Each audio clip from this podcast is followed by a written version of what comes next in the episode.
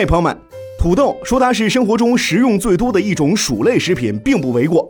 说到土豆，很多人其实经常会在生活中发现这样一个问题，那就是土豆在存放了一段时间之后就会长芽儿，有的甚至已经变绿。为何会出现这样的情况呢？土豆长芽之后还能吃吗？有些朋友可能会说，长芽的土豆有毒，不能吃。这种说法也不无道理。而这个毒里边的最主要的物质就是龙葵碱。其实，新鲜的土豆中也含有微量的龙葵碱物质。对于人体并不存在伤害，但是经过长时间的存储，龙葵碱的含量就会随着时间的增加而增加。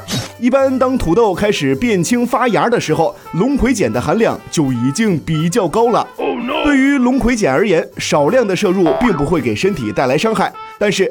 当您如果一次摄入零点二到零点四克时，就容易诱发食物中毒。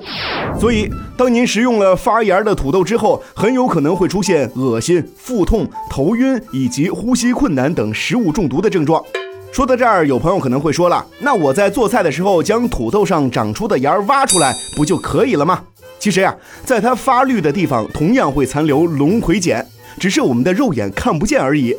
说到这儿，小白并不建议您食用已经长芽的土豆。哦，可是如果土豆只长出了一个芽，有些朋友可能为了避免浪费，不想扔掉，在没有变青发绿的情况下，建议您可以将芽苗连同芽眼儿一同挖掉，并且挖的大一点儿，剩下的地方经过完全加热是可以食用的，但一定要记住是完全加热。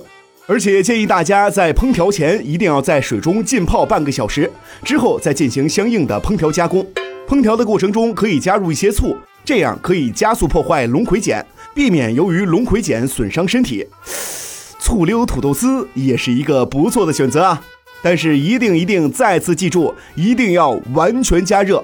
我们可以适当的延长加热时间，避免由于半生不熟损害了您的健康。好的，但是。如果您家的土豆已经霉变或者发青变绿的情况特别严重，这个时候小白建议您一定要立刻扔掉，因为这个时候龙葵碱的含量比较高，食用的风险会非常非常高，应该谨慎为之，扔掉吧。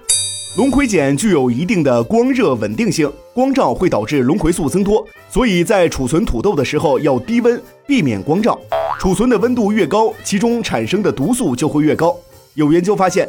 如果有光照，在七摄氏度下的二十四小时，毒素的含量就会翻倍；十六摄氏度下含量会变四倍；二十四摄氏度下含量会上升至九倍。我们在存放土豆时，最好用黑色或者绿色的包装装起来，这样可以有效的控制土豆绿化以及龙葵素的增加。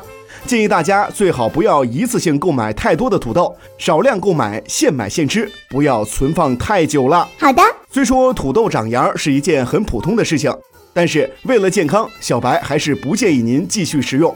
毕竟每个人的身体状况各不相同，龙葵碱的危害也并没有你想象的那样简单。